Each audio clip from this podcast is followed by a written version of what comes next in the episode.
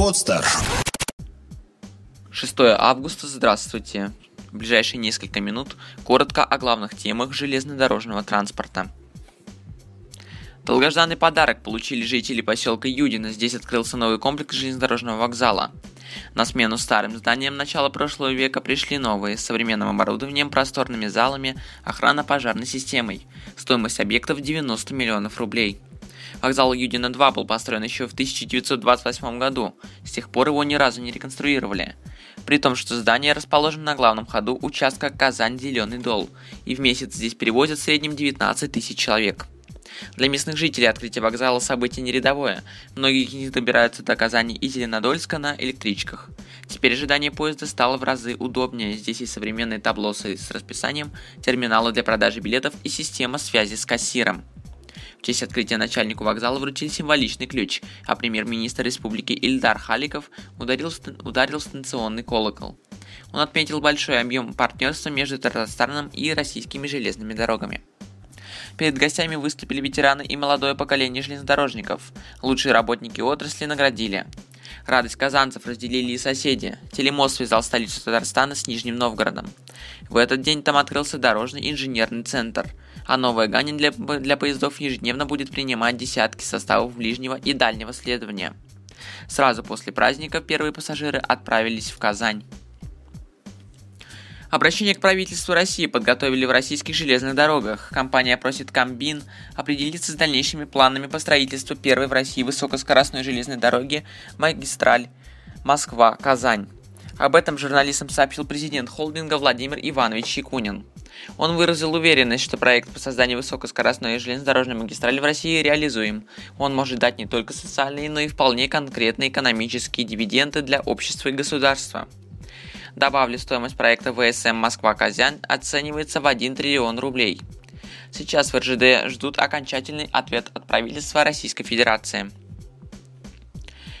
Новые кадровые назначения. Приказом президента РЖД Владимир Андреев назначен генеральным директором дирекции скоростного сообщения филиала российских железных дорог. Владимир Андреев с 1992 года окончил Петербургский институт инженеров железнодорожного транспорта. С 1992 по 2005 занимал различные должности на Октябрьской железной дороге, а с 2008 является первым заместителем начальника департамента технической политики ОАО РЖД. РЖД и Трансмаш Холдинг завершили создание самого мощного в мире локомотива – четырехсекционного грузового электропоезда переменного тока 4С5К «Ермак».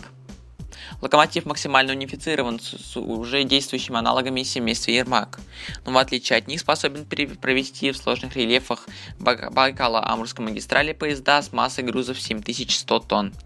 Производитель планирует, что уже в ноябре новый электровоз будет сертифицирован. Теперь коротко о главных других темах. Совместная разработка ТМХ и РЖД грузовой электропоезд «Скиф» на днях уже получила государственный сертификат соответствия 2С5, первый российский двухсекционный магистральный электровоз. На магистрали эти локомотивы поступят уже в этом году. Ремонтники показали, что из них, кто из них самый умелый. Месяц назад ремонтные локомотивные депо страны вошли в состав ТМХ сервис, а вот работодатель решил оценить уровень профессионализма новых сотрудников в конкурсе «Лучший по профессии». За солидный призовой фонд поборолись почти три десятка слесарей, электриков, дефектоскопистов и мастеров со всех сетей дорог.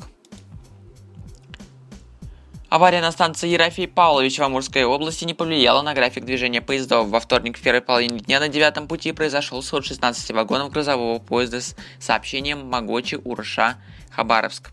Жертв пострадавших нет, линии электропередачи не повреждены, нет и угрозы экологии. Причины и обстоятельства ЧП выясняются. В РЖД действует оперативный штаб. На месте происшествия работают сотрудники пожарной части восстановительных поездов станции Еврофей Павлович, Могочи, и Сковородино, а также линейного отдела внутренних дел Сковородинского района. Вы слышали второй выпуск еженедельного, ежедневного аудиоподкаста «Паровоз», первого железнодорожного подкаста на podster.fm. Всем спасибо за внимание, удачи!